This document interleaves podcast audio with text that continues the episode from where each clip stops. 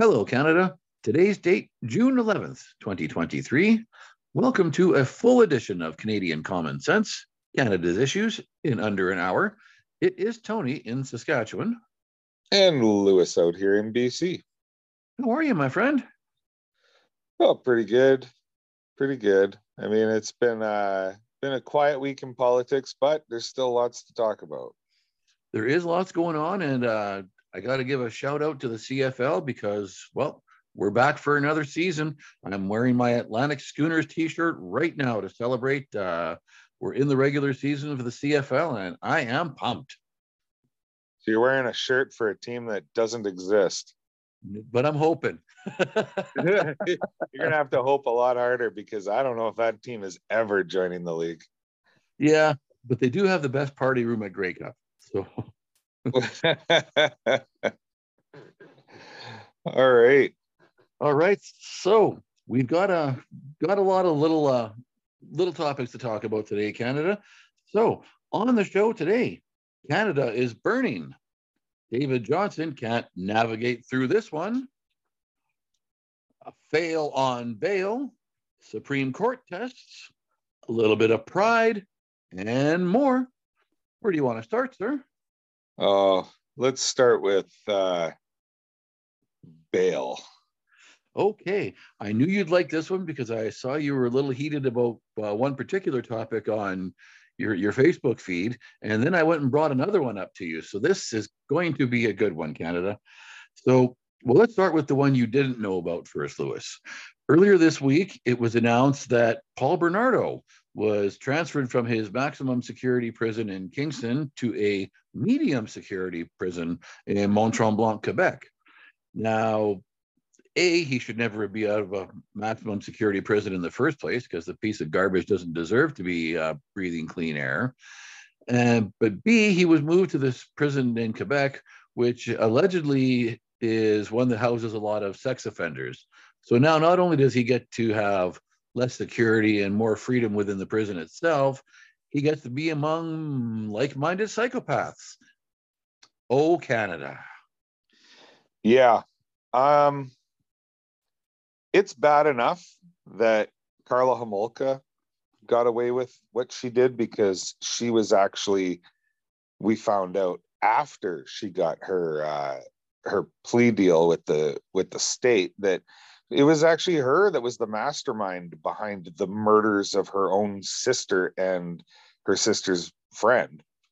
I mean, and it's bad enough that we let her go with minimal punishment and that she got to move on and get married and have her own kid and all of this. I mean, it's, it's, that's bad enough. Now we're going to let Paul Bernardo into a, a medium security prison, which we all know that's just the leading up, that's just leading up to an eventual bail or not bail, but parole release. I mean, this is one of the worst people walking the face of the earth. And we're just, and it's like, we just can't let him out soon enough. I mean, this this is how it is in Canada. I mean, we just we just don't believe in punishment for crimes or protecting the general public from these monsters. Because that's how I look at prison. I don't look at prison as being punishment. I look at prison as being, you know, a protective step like a way to protect society from these monsters. Like i don't give I, I, don't believe in this paid paid his due or paid his price to society or paid his dues to society. I don't believe in that. I believe in if he's still a uh, uh, a threat then that person stays in jail. And we have seen time and time again where even the parole board has said this person is a, a, high risk to offend, but we're letting them out anyway. I mean, we've actually seen that. Like that's not hyperbole or anything. We have actually seen that in parole board decisions where it's where it is actually written out in black and white that this person is a at high risk to reoffend but but you know it's their time to be let out and and it's and to me that's just wrong like i've got uh right here the latest one is just a second. I just have to scroll to it here. Uh, Michael White of Edmonton. He was convicted of murdering his pregnant wife and dumping her body in a ditch in 2006. He's been granted parole. Yet, no, stand down, you, Canada.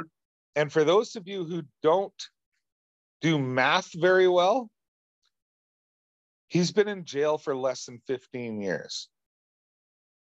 Yep. But Lewis, you got got to be fair to Michael White. Now stand down, Canada.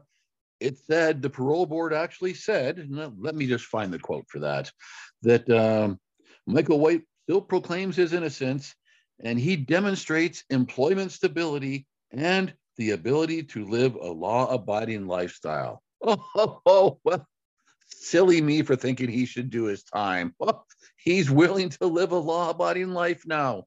I know he killed his wife and unborn baby, but nope, it's all good now. What a joke. Yeah, and he's not even taking accountability. Nope.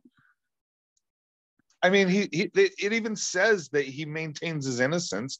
I mean, that's if anything, that right there proves that you know this guy is not fit to be out in public. No, exactly, and that that was one thing. Um, no, we talked about Colin Thatcher not long ago, and he was uh, convicted of murdering his wife in the 1980s and served a full sentence. And he proclaimed his innocence through the whole thing, and that was one of the reasons he could not get early parole, is because he refused to uh, admit that he did it. And yeah. that happened to David Milgaard as well. That's a very famous case in Canada. He was told after 15 years, if you just admit you did it, we'll let you out. And he said, no, I'm I I'm not, and I did not do it, and eventually was exonerated. Now let's uh let's stay in Saskatchewan. Yeah, but that, there's a difference there, Tony, because David yeah. Milgaard actually didn't do it. No, that's right. Yeah, then uh, and good for him. But yeah, but he wasn't uh, granted early parole because he wasn't willing to to admit to the crime. Yeah. And now let's talk about something else recently in Saskatchewan that we discussed on this show at length. Myles Sanderson, speaking of a parole board that said, "Yeah, you're dangerous. You're a piece of garbage, but we're going to let you out, uh, even yeah. though you have 59 convictions, and go ahead and murder 10 people on your reserve." Fantastic work, parole board. Now you're going to yeah, because that one, because that one was actually uh, he was actually out on parole because of his skin color, and that that and, and, if anybody thinks that I'm making that up, I'm not. That is actually written in his parole board decision or in his uh, bail conditions or whatever it was. I can't remember now, but it's actually written in there that his his race his race and background were taken into consideration when deciding whether he would go on uh, whether he would get released or not. And that, and so he gets released.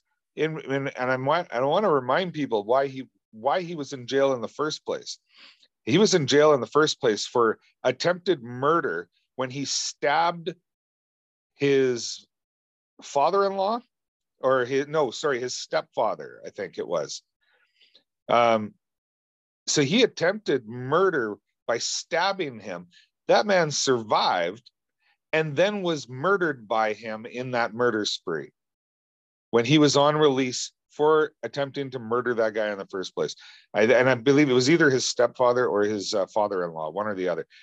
Um, so yeah, I mean that's. But he was released because of his race, and that's written in the release decision. Yep, that's that's that's Gladue Canada. They they have to take the cultural background into consideration. Now, um, you said something earlier on in your uh, in your discussion here on this topic about uh, about the prison system, and I remember I wasn't old enough to remember Pierre Elliott Trudeau saying it, but I do remember him being quoted saying, or his justice minister, which was either Lalonde or Chrétien, actually, now that I think about it, who said that the the rehabilitation of the offender is is going to be the focus of our our penitentiary system. And well, I don't think someone like Paul Bernardo, for example, can be rehabilitated. It was quite obvious that Myles Sanderson was beyond rehabilitation. Uh, Michael White, well, maybe he can be rehabilitated. Doesn't deserve the shot after less than 15 years behind bars. Sorry, not sorry. Like there's some serious shortcomings with this, uh, well, justice system, if you want to call it that. And it's like our government doesn't care. Yeah, we'll just release these violent offenders back into the community. And and you had said in our last show when we were talking about Canada is dying, 26 offenders, 2,100 crimes in Edmonton alone. It's not working, Canada. It's just not working. Well, yeah, actually, that one was uh, it was violent criminals that were on parole or on bail that committed 26 murders and 20 almost 2200 violent assaults that's what it was thank you yeah and they were and all of those crimes were committed by people that were on parole or on uh, that were out on bail yeah ridiculous so so yeah fantastic. we don't we don't we just don't take it seriously in this country we don't. I mean, you look at someone in Canada, if you murder one person, you might as well murder 10 because you're getting the same exact uh, sentence. Yeah. Well, and in Canada, uh, apparently, for those who keep these statistics, we have the lowest incarceration rate in the industrialized world. So I guess if we want to be smug and virtuous and say, oh, yes, we, uh, we want to hug all the thugs, well, yeah, they want to hug us too with a knife in their hand, and they're doing it. Yeah, we have the lowest incarceration rate, and yet we also won't let anyone defend themselves or protect themselves when being assaulted or someone's trying to murder you. Um, yeah, like it's it's pretty much illegal in this country to protect yourself, and I mean, I don't want to be like the US where they have the highest incarceration rate in, in the world. I, I don't want that either because there's a lot of people in prison in the States that shouldn't be in prison. But I also don't want to be like us. I don't want to be the country with the lowest incarceration rate when we have people out there murdering or or assaulting or uh, or you know battering people who should be in prison because they're out on release. I don't believe that either. Yeah, Oh, I'm with you on that.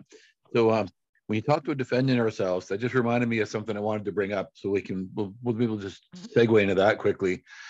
The firearms issue, which of course is getting uglier by the day for legal, lawful firearms owners. And Pierre Poilievre made a statement last week, which I can't find now. So I don't know if it was just scrubbed for the media or if the recordings just aren't out on YouTube yet but he talked about common sense firearms relationship or firearm legislation. And he used the words, you know, that Canadians should be able to possess, quote, firearms that are appropriate for citizens. And that's the, the money quote that I can't find. I thought, wait a minute, Mr. Poilievre, what do you mean firearms that are appropriate for citizens? Who makes that call? I'm not really thrilled with that statement. Uh, no, neither am I and and I mean it's uh, I I don't like that statement at all. This is the first time I heard that statement. Um, I don't I don't like it. That's not a that's a very liberal uh, word to use. Uh, you know, appropriate.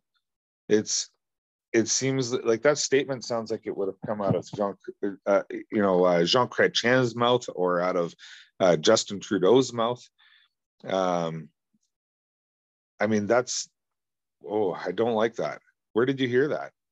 I, have heard it from him when he was uh, at a news conference, but I, but the clip is like I wanted to make a clip of it, and I cannot find that anywhere. But I I saw him saying it because I, was it's on his uh, on on Twitter. I saw it. So yeah, I don't like that. That's yeah, that's I, very concerning because that sounds off like awfully liberal esque Well, it does, and I'm wondering if he if he didn't just scrub it because I cannot find the clip anywhere.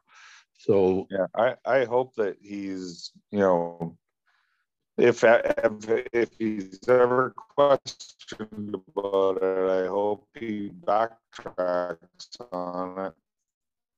Yeah, I certainly hope so too. So uh, anyway, let's move along to. Uh, I don't think he'll ever be asked anything about it. Oh, there you go. Sorry, you were just kind of you had kind of paused for a second. I thought you were done. My bad. Like, oh, I guess we just had a little connection issue for a second there. All right, so let's talk about some forest fires for a minute. Now, we had brought this up, uh, oh, probably a month ago. It was uh, shortly after the Alberta election had started, and the the deputy fire chief in Parkland County, which is just west of Edmonton, had said that there it had appeared that some of the forest fires had been deliberately set. And we left it alone at the time because, well, we know that always happens. But now it uh, apparently was a big enough problem that the Alberta government is actually hiring arson investigators to investigate these forest fires. And so I did a little bit of digging, and I'm going to point out, Canada, that I actually found graphs in USA Today that I could not find anywhere on Canadian media. But anyway, thank you, USA Today, for publishing some graphs that came from a researcher and uh, was University of Thompson Rivers in BC. Yeah, that's in Kamloops. Yeah, yeah, that, that's the one. Yeah, and um, so this researcher had pointed out the causes of forest fires in Canada because because if you uh, listen to Vassy Kapelos's radio show, for example, or any of the officials from the government of Canada, they were all saying that climate change is the cause of forest fires this year, and lightning strikes were the causes of forest fires. And so this researcher in Thompson Rivers pointed out that no, no, lightning strikes were an issue in Quebec, not the biggest issue. And there were no lightning strikes in Nova Scotia with the forest fires. And same with Alberta, Saskatchewan, BC, you name it. There was no, the lightning strikes were not an issue. And then the graph, and I think we'll put those up on our Facebook page too. We'll put those graphs up after the show because human activity was by far the largest cause of forest fires and not yeah. just arson, but also campfires that were not put out properly, you know, uh, careless smoking, etc. But it was not climate change, it was not lightning strikes, it was human activity that has set off most of the forest fires. And nobody is willing to talk about that except us. Yeah. Well, and Ben Shapiro, because I was listening to Ben Shapiro's show yesterday and he brought up the forest fires in Canada and how they've been characterized by uh, uh, Justin Trudeau as you know being caused by climate change, and then he brought up it might it might have been the same report from Thompson Rivers University in Kamloops that um, that it was that they were the primarily caused by human activity and arsons right? Like uh like deliberately set or accidentally set by by people. And um but this is something that we've been saying for years on this show. Um that most forest fires are caused by human activity or by lightning. Um not just like and, and the thing is is like they keep talking about how uh, forest fires are getting worse every year and all of this kind of, it's not they're not. Um, in fact i saw a graph in uh, the new york times of all places that showed that canada because I, again i haven't been able to find this graph in canadian media um, I had to find it in the U, in the U.S. and not and and it, and it was even in a left wing publication, uh, the New York Times. And the graph shows that forest fire activity in Canada has been steadily decreasing over the past 50 years. And uh, it, you know, it has its spikes and its valleys, but the overall trend is going down. Yes, I believe it was 2019 when we had probably the most forest fires in the history of the province of BC. Uh, but again, that was a peak. And then the next year we had a valley because we had like some of the lowest amounts of forest fires ever. Um, and that was, you know, during COVID when people weren't allowed out in the outside of their house. Um, so the trend has been steadily going down over the past 50 years. And it's and and one thing that's always bugged me is how people go in that that you know in a, in normal years we don't have this many fires or in normal years we aren't you know we uh we don't have uh uh, fire bans and all this kind of stuff. And I'm like, in what world do you live in? We have fire bans every single year, every single year. And this year, the fire bans went into place in, in where I live uh, two days ago. It's a little earlier than normal, uh, but it is not unheard of. I've seen fire bans come into play uh, in early May before. Um, there is no such thing as normal. That's one thing I want to bring, make very clear. I work outside. I have worked outside for years. There is no normal. I haven't had a single year that was the same as the last.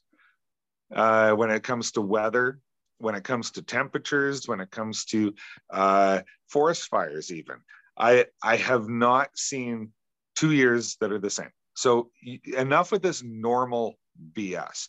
There is no such thing as a normal year. There is no such thing as weather that happens at the same time every year. You know, that's that's one of the things that uh, like meteorologists on on the news hour when we were growing up. Do you remember?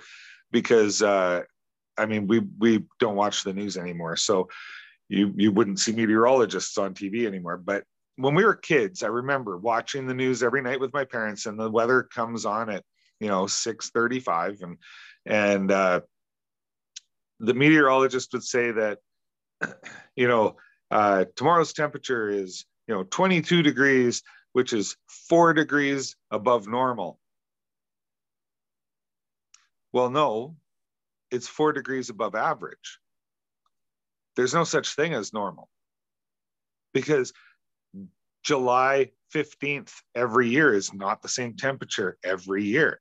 May 2nd is not the same temperature every year. May 2nd, it doesn't rain every single May 2nd. Like this, there is no such thing as a normal. There is only average. And if you're four degrees above average and that average temperature doesn't change, then there are times when it's four degrees below average. And, you know, like it's not a normal. There's no such thing as normal when it comes to weather and temperature. There is only average. Yep, that's true. And uh, I want to touch on the climate change end of this for a bit. I uh, I don't deny that our climate is changing. I never have. But where I become a denier is when I when there's people who say it's it's all humankind's fault. And I love having this argument with uh, the younger generation because I remember very distinctly my high school graduation. Now, the school I went to out in rural Alberta celebrated grad on May long weekend. And the year I graduated high school, we went to our grad on the Friday and it snowed a foot and a half on that day on the May long weekend. And okay, that's uh, certainly not quote unquote normal said, nor was it climate change, because I think that August or July might be the only month where there is not a recorded snowfall somewhere in Canada. So, uh, you know, you could say, oh, uh, yes, it, it, you could consider it normal because it happens, you know, every blue moon that you'll get all this crap ton of snow. But no, it's it's just it's outside of the average. You're right, and it's not climate change. It's just hey, you know what? We got a crap ton of snow when we should not have got a crap ton of snow. And the fact that it was gone in three days means that, well, it just warmed back up to where it was supposed to be. So, yep. Yep. No, and I mean it's the same thing with me. Uh, it's it's funny because my my high school did all the grad ceremonies on May long weekend as well. Oh, okay. Um, yeah, and uh, what the year I graduated, it was hot. It was really hot. Like it was, we were in our tuxedos and we were sweating bad because it was it was so hot. Um, but that was it was definitely hotter than average. But I've had, you know, May long weekends where you still haven't planted your garden because it's because the weather's been so bad or cold, right? Like, I mean, there is no such thing as normal when it comes to weather. There is only average. And the climate the whole the definition of climate is that it's constantly changing. How much effect does human activity have on it? That is the that is the question. And i don't think that's a question that's been answered satisfactorily. I mean it's do we affect it? Obviously. You can't have 8 billion people on a planet you know polluting or whatever without affecting the climate how much do we affect it? That's the question.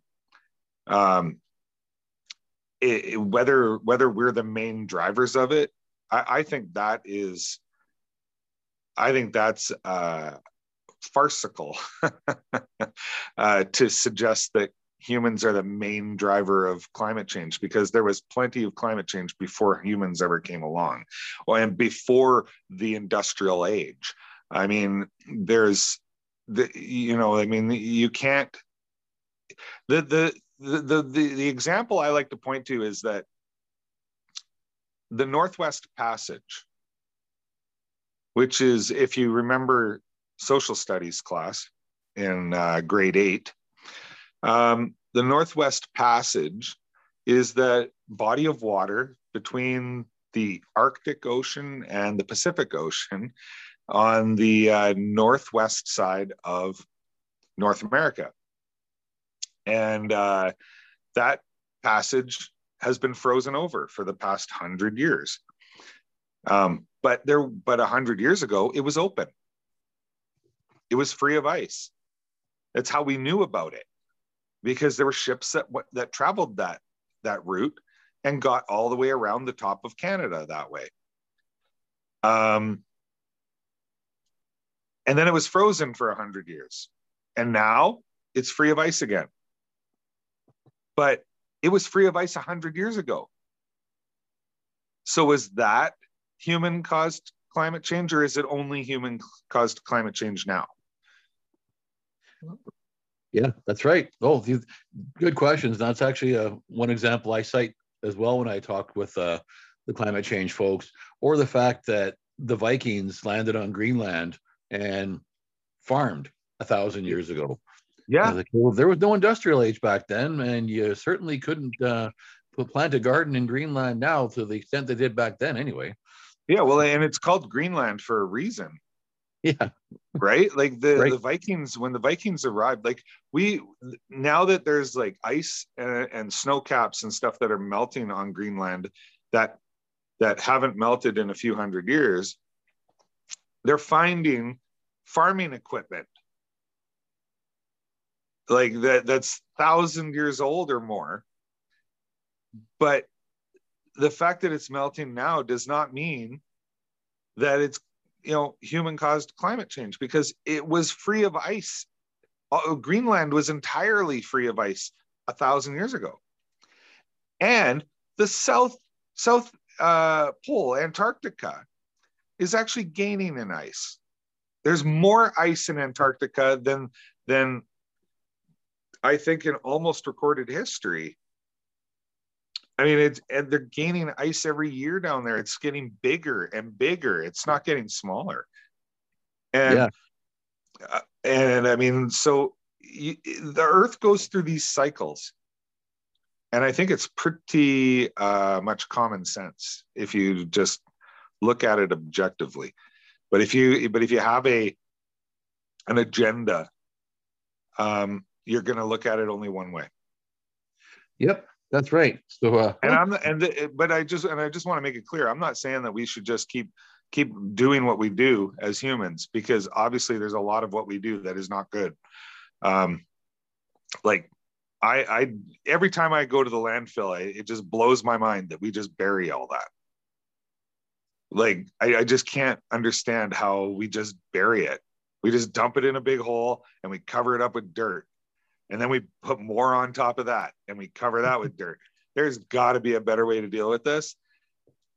But you know, sidebar over. Yep. Hey, no, no worries. So uh, you mentioned common sense. Well, David johnston finally got some common sense and decided to resign. Now, uh, I had to keep up with this guy because he's actually already released a few things I wanted to talk about this week. He decided to appear before the parliamentary committee on election interference, and to his credit, he was booked for three hours and he stayed even a little longer than that to uh, have his discussion. And it was it's funny how quickly he changed his tune. In the parliamentary committee discussions, he was very defiant and he said, you know, people who question my integrity, you know, don't don't make it true just because they keep questioning it. And he was very defiant that he answers to the government and not to parliament, therefore not to the people of Canada. And then it finds out, and we'd pointed out last weekend that he had hired the uh, crisis management slash reputation management firm Navigator in Toronto to help him navigate through this. And turns out somebody else had hired Navigator as well, that person being Han Dong. Uh, Canada, you'll remember the name Han Dong. We pointed out on this show, he is the MP for Don Valley North in Toronto, who had, and you pointed this out, Lewis, busloads of Chinese international students bust into his nomination meeting to make certain he became the Liberal candidate, and then also had Chinese diaspora communities bust into the voting stations to make certain he won his seat. And David Johnston cleared Han Dong of any wrongdoing in the election interference circles without even talking to him. I'm not sure if that's a coincidence because they both had Navigator, but uh, Finally, David Johnston realized, well, my hands might be a little bit dirty and maybe I'm in over my 81 year old head. And he stepped down. He issued a letter to the prime minister, said, okay, um, well, he didn't say it's been a rough week, but at the end of what was a very rough week for him, he decided to step down and said he will issue his final report by the end of June and encourages the prime minister to consult the opposition on finding a replacement for him for public hearings. I know damn well there was some doofus from BC who had brought that idea up. Can you think of who that might have been? It was on our show, I'm sure of it. Oh, I um, oh my God, who was it? Who was it? Who was it? Who was it? Oh, it was me. Was, oh, it was you. Yes. Yes, it was me. oh my God yeah, I said that. I've said. I wonder if he listens to our show because that was my exact um, suggestion. Right? I mean, I've made that suggestion a few times that the opposition MPs or opposition parties are the ones who get to decide who investigates the government, not the government. And it sounds like David Johnston has, agrees with me. And uh, and in fact, here I'll read I'll read his resignation letter here. Uh, Dear Prime Minister, when I undertook the task of independent special rapporteur, again, stupid name for a stupid job, uh, he didn't say that, I did, on foreign interference, my objective was to help build trust in our democratic institutions. Well, you failed at that, buddy. I have concluded that given the highly partisan atmosphere around my appointment and work, my leadership has had the opposite effect. Yeah, no kidding. I am therefore tendering my resignation, effective no later than the end of June 2023, or as soon as I deliver a brief final report, which I hope to be earlier. A deep and comprehensive review of foreign interference, its effects, and how to prevent it should be an urgent priority for your government and our parliament. Although I concluded that a public inquiry under the Inquiries Act would not be a useful way to deal with what is almost exclusively classified information, I recommended public hearings both to educate the public and to consider necessary reforms to various aspects of the government systems and policies dealing with foreign interference. The concluding pages of my first report identified numerous areas in need of study, analysis, and reform, including, although not limited to, the effects of foreign interference on diaspora communities, legal and regulatory reforms necessary to more comprehensively address foreign interference, and a comprehensive review of the way in which intelligence is communicated and processed from security agencies through to and within government. I encourage you to appoint a respected person with national security experience to complete the work that I recommended in my first report. Ideally, you would consult with the opposition parties to identify suitable candidates to lead this effort. My legal team and I will be happy to assist in any way we can. Yours faithfully, David Johnston. And the last part of that letter is actually most important. Yes, let us get somebody who has some national security experience. Yes, let us get somebody who the opposition can agree on. And as you're reading that, actually, a name popped in my head, and that name is Sam Cooper. Now, Sam Cooper was working with Global News. He's a journalist who is now uh, on an independent platform of his own. So now he's beholden to nobody. And he has been on the China file literally for decades. In fact, there's a lot of Sam Cooper's work that has exposed the election interference, especially with uh, the likes of Kenny Chiu in Vancouver, for example. Um, if you want to find anybody who knows that file well, and now he's completely independent of any media outlet, Sam Cooper. He's, um, yeah, he's got my vote. Just that name popped in mind while you were reading that. And that's, uh, he'd be a great person to head that up. Yeah. If he'd be interested, I doubt he would, but yeah. Well, I mean, I just I find it interesting that the, the first thing that he says in there is that the appointment, his his appointment and work has been highly partisan. Um yeah, yeah, thanks for pointing out the obvious. Um but it's true. I mean, that's his appointment was highly partisan.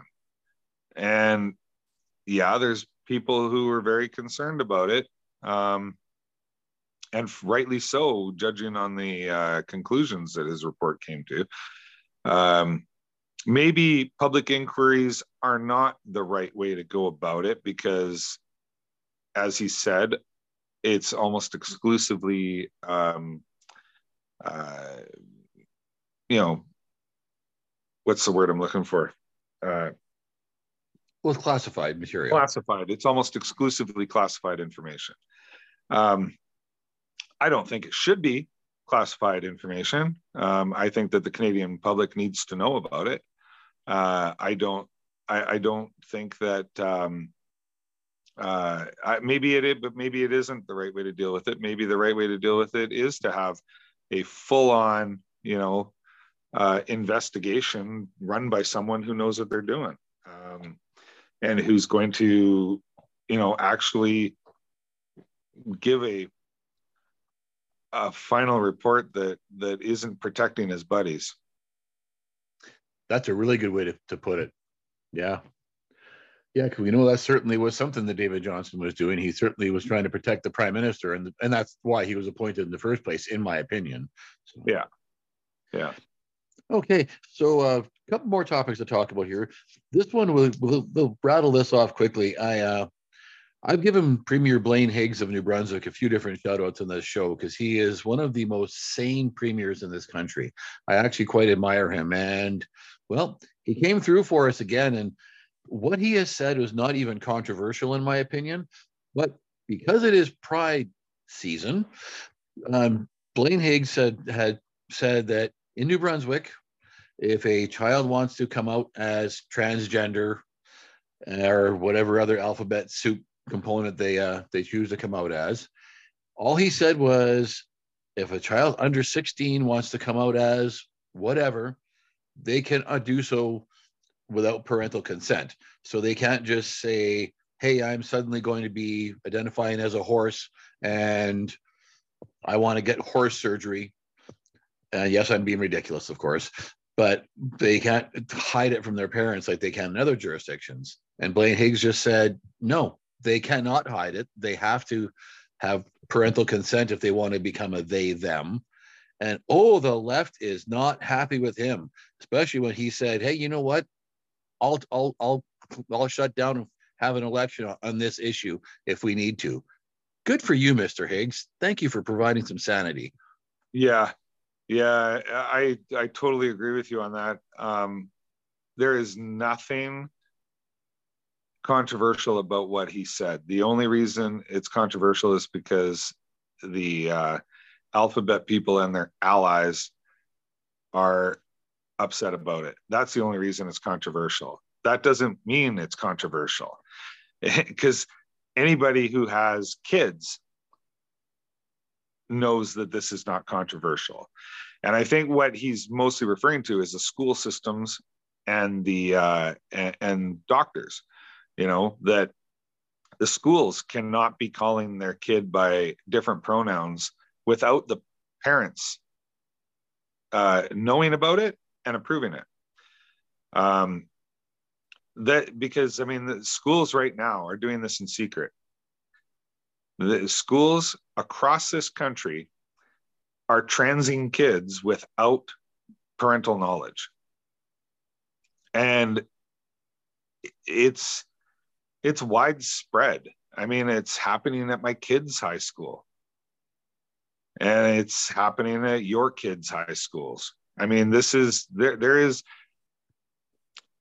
this is one of the most damaging components of the woke culture that is destroying an entire generation of of kids it truly is um, I mean, I've had discussions. We, I just had a discussion actually with, with um, one of the parents of of one of the kids in my uh, in my daughter's class, who happens to be uh, gay. Uh, uh like the other kid is gay, openly gay. So I'm not exposing anyone here.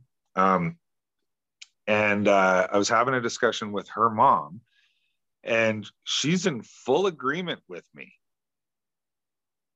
she like she knew her daughter was gay before her daughter knew she was gay uh she, she said it was they but they had the discussion with her when she came to them and told them that she was gay and said you know like you know having a crush on someone is not the same as actually being gay right like you can you can feel attracted to somebody not sexually but just attracted to someone's personality without without it meaning that you're gay but but she is gay and um, they they've accepted that they support that, um, which good for them. Uh, but what she said to me was she said the schools are pushing it, like not just this, but she said what she's mostly concerned about is the schools are pushing uh, trans, and uh, and I of course, everybody who listens to the show knows that I agree with that, that the schools are pushing it. Like if you show any kind of deviation whatsoever from the norm, oh, maybe you're trans. Like may, maybe you're maybe you're a boy and not a girl, or vice versa. Like it's, I mean, we just saw um uh, who was it? I can't remember who released all this information, but about uh, Ellen Page uh, or Elliot Page. Sorry, don't want to dead name anybody. Um, Elliot Page uh, only was so was very self-destructive before deciding to trans her uh, her herself herself himself whatever. Um, they when covid first started apparently what happened was Ellen Page at the time, uh, went and stayed in a cabin in the woods of Ontario and became very self destructive and started self-harming. Attempted to uh, it did all kinds of self-destructive behavior like cutting and and uh, punching herself and um, like physically beating herself up. And i don't know if this sounds like a healthy mentally healthy person to you or not um, but it doesn't to me. And and and when ellen page at the time i got to keep clarifying that because i don't want to be sued for dead naming. Um, at the time ellen page thought to herself well maybe i'm trans. I should investigate this more. And within only i believe it was only a few weeks she had a a teleconference call with a doctor and within months had had the surgery like this was not a mentally healthy person and this is something that I've been pointing to on this show and in my real life. I am not afraid to say this in real life either. That the people who are who are who are trans are almost unanimously mentally ill. Almost unanimously have mental health problems. Uh, they come from really horrible upbringings. They've been they've suffered abuse. They they are um, there there are uh, also narcissistic. They they want attention. They are attention whores. You know, like, I mean, look at Dylan Mulvaney. There isn't a biggest bigger attention whore on the planet than Dylan Mulvaney. Um, I mean, it's this is something that is being pushed on our kids. I was just at my kids' high school, and because it's Pride month or season or whatever, their library is full of trans books now. Boy to Girl is one of them. That was in their library. I saw it. Um, there was there were other books too that that it's kind of shocking what was what was on the shelves of the library. Um, and so I give props to Premier Higgs over this. Um, because this is what is happening to our kids right now is a crime. It's a crime what is happening to our kids right now. And so I think you're going to find that the silent majority are starting to push back. I mean, we've seen it with Bud Light. Bud Light has lost $30 billion. Target has lost $20 billion. I mean, yes, this, that's happening more in the States than it's happening in Canada because Canadians are so complacent. Um, but I think you're starting to see things happen in Canada too. I, I'm talking to more and more people who agree with me and who are starting to get fed up and starting to push back. And I think that it's I think it's starting to happen. And I mean, that's why you're seeing things ramp up on the other side too, because they don't have a choice. They have to ramp it up because because the uh, the pushback is becoming is coming at, at such a high level now that they have to ramp up their their propaganda and their BS to to a unseen levels because they've got to drown out the opposition. Um, but I don't think it's going to work. I think it's it, it, they always say it gets worse before it gets better, and it's getting worse right now. So it must be getting better soon. Yeah, well, I mean that's why there has been so much hate for Jordan Peterson was because he, you know, the whole reason he became, you know, well known was that he refused to be compelled to utilize, you know, preferred pronouns, and I mean that was just the tip of the iceberg as you've seen now. So, so yeah, definitely a good on on Blaine Higgs. I uh, really want to thank Mr. Higgs for actually just speaking sanity. So, and thank you for standing up for the kids because these kids do not have protection. They cannot protect themselves because kids don't have fully developed brains. They don't have the life experience to know that what they're being told is bullshit. And I am so thankful that we have a leader in this country who is willing to stand up and say what's right. Because what's popular isn't always right, and what's right isn't always popular. And right now, what he is standing up and saying is not popular. So I commend you on that, Premier Higgs, and I thank you for standing up for the for the kids that cannot defend themselves, which is almost all of them. Kids can't defend themselves, and we need parents to stand up and defend their kids. And and I'm thankful that we have a political leader that is. So thank you. Yep, well said. So we've got one more topic I want to touch on, and well, yeah, we've got got just enough time for it.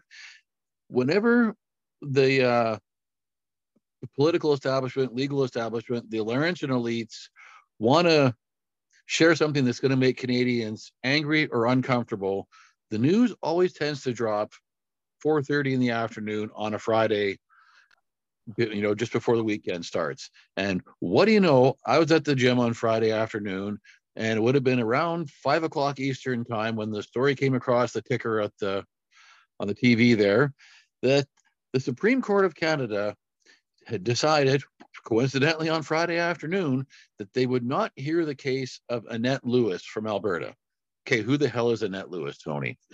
Annette Lewis is a lady who um, there's a publication ban on what exact organ transplant she need, she needs to survive, but she has a terminal illness and she was on an organ transplant list in Alberta. She refused to get the the vaccine for the, the the COVID virus for the Wuhan virus. She would not get her COVID shots. She said that was bodily autonomy. She did not want the vaccines. She was removed from the organ transplant list because she refused to get the vaccines. So she took it to court. The Justice Center for Constitutional Freedoms took up her case and went to the Alberta Appellate Court and said you know that uh, should be her choice whether she gets a vaccine or not and she should be entitled to get the organ transplant like anybody else should.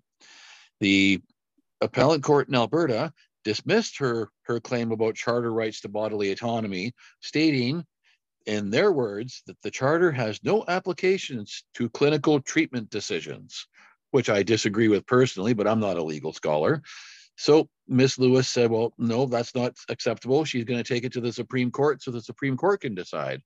Well, the Supreme Court looked at it and said, No, we're not even going to hear the case. So now, even now in 2023, now that we know all the vaccine injury claims that have come along, we know the the effects, minimal and you know, harmful, of the vaccines, and still she is being denied because she refuses to get the shots. I'm I'm furious about this for two different reasons. One, that because the Supreme Court wouldn't pick this up, now this uh, this Alberta case is going to be the precedent for any future cases about bodily autonomy.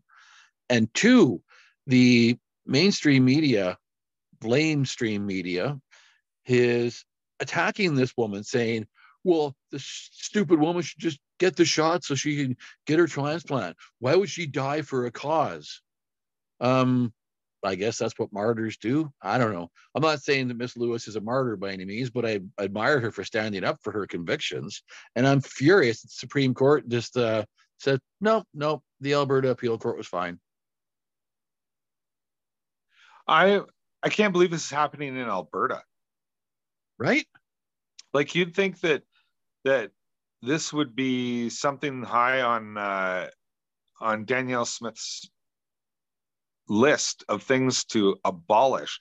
The the mandatory vaccination for uh, like how did that even get decided in the first place? Because there's there's no law that says you have to get vaccinated or else you can't get a organ transplant. And and even now when we when when covid is no longer even a thing, I mean, it's gone. I mean, COVID's gone. Like, COVID isn't a thing anymore. Uh, and the vaccines were ineffective anyway. and potentially more dangerous than they than any good that they provided and so and so even if she wants to have a transplant now she has to have the she has to get the vaccine Yep. Oh Yep, that's she, she yep. yes yeah, she she's off the transplant list altogether until she gets the shots in 2023, as we speak on June 11th. that's Ridiculous. like get that's like saying oh you have to get a vaccine against the black plague if you want because but because the black plague isn't a thing anymore like there is no black plague anymore just like there's no covid anymore i mean this is wow i'm whew, i'm steaming about this one i mean this is this is bad. I mean like she's gonna die Yep. because of this decision. She's going to die because of this decision. And i mean i don't blame her for not getting the vaccine. I- i wouldn't have gotten the vaccine had i you know known how dangerous it could have been. Like i'm i just i kind of count myself lucky that i wasn't that i didn't experience anything bad from it. My wife did. My daughter did nothing nothing permanent that we know of but they both were vaccine injured. Um i've i know several people i mean we've talked about them on the show who who are my age who had strokes who are who need who need care for the rest of their lives because that's how bad the strokes were. Um i mean i yeah this is wrong. This is very very wrong.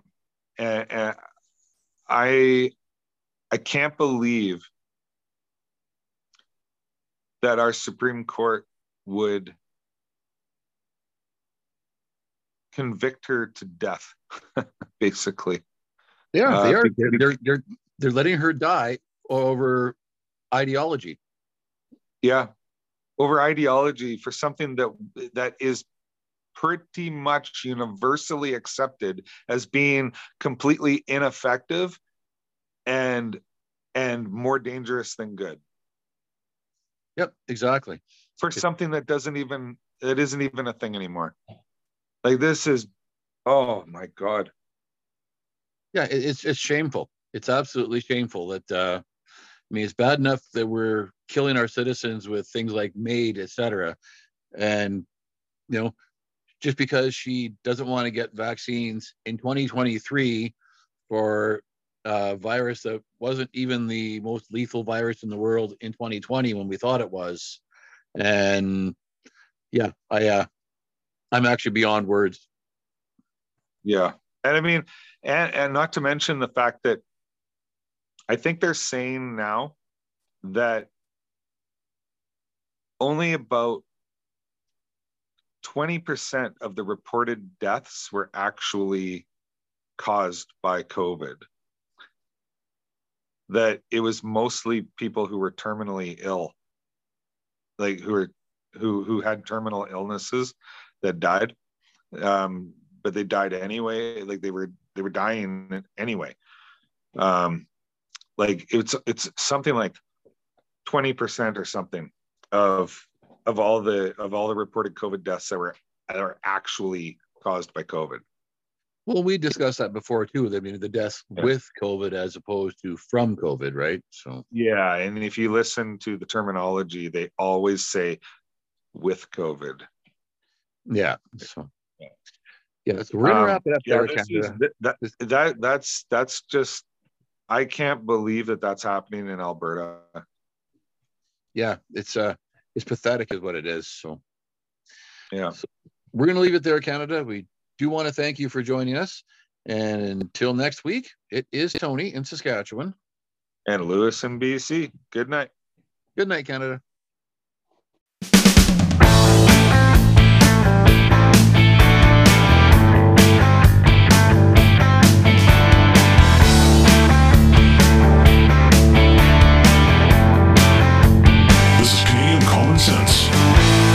Chris and Tony.